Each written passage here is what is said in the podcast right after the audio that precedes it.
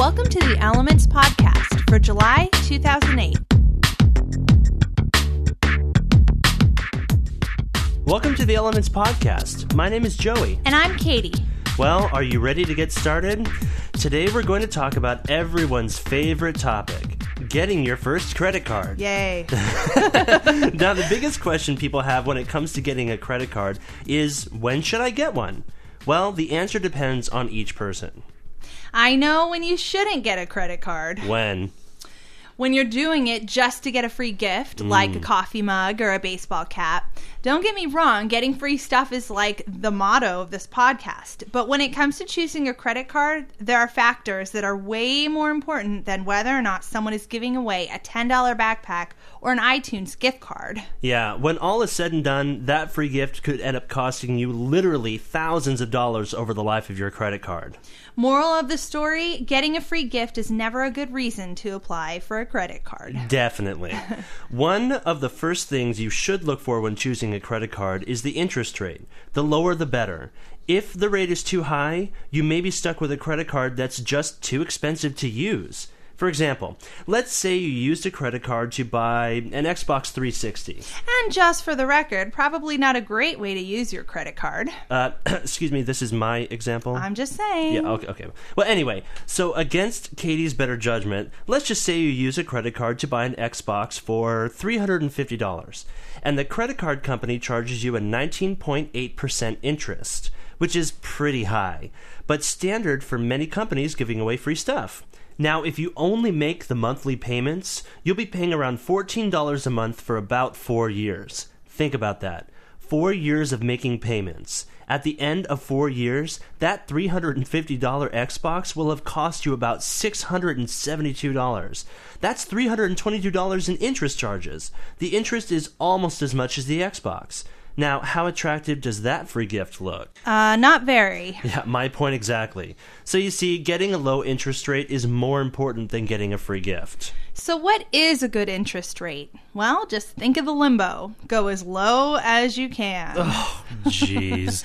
You probably want to avoid rates like 19.8% or higher. Those are the ones that really stick it to you. Another question to ask yourself is why do you need a credit card? Sometimes it's just easier to pay with a credit card, like when you're buying something online and they only accept major credit cards. Or if you need money for an emergency. And just for the record, a shopping spree at PacSun isn't an emergency. Right. Remember, credit cards aren't bad. You just have to learn how to use them responsibly. If you're not careful, a credit card can lead to years of debt. It doesn't take much to get sucked into the dark side of credit cards. So, to help you avoid the evil temptations of credit cards, we have a quick list of a few things to remember. Okay, number one credit cards shouldn't be used to buy things you can't afford. Number two, you should only charge things that you can afford to pay back at the end of the month. Number three, pay your credit card bills on time to avoid interest charges. And finally, number four, if you can't pay your card off each month, pay more than the minimum payment due. When you're ready for your first credit card, check out your credit union.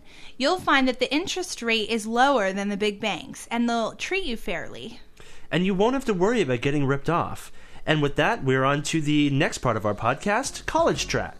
For some of our listeners, college is just a few weeks away, and you may be still trying to figure out how to pay for the last minute expenses, including tuition. If your student loans are already tapped out, don't worry.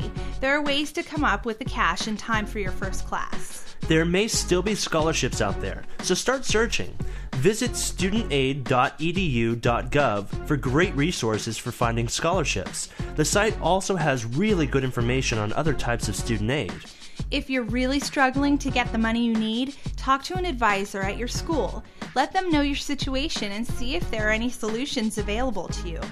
Also, if your family suffered a serious financial setback since you filed your application, like a death, major illness, job loss, or a natural disaster, the Financial Aid Office may need to review your situation. You may qualify for additional aid. Consider a part time job to help pay down tuition costs. Between 70 and 80% of students work to help pay for college. Talk to your financial aid office about work study jobs or off campus positions.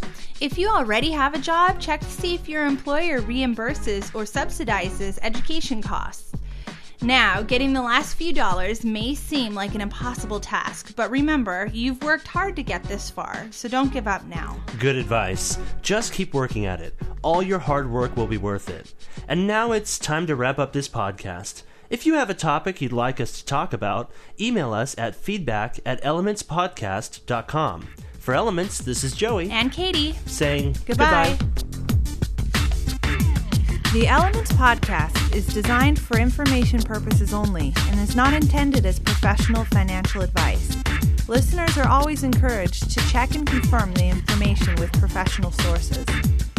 The information you have heard in this podcast is the opinion of its authors and is not necessarily the opinion of your credit union. The Elements podcast is copyright 2007 by Subcat Inc.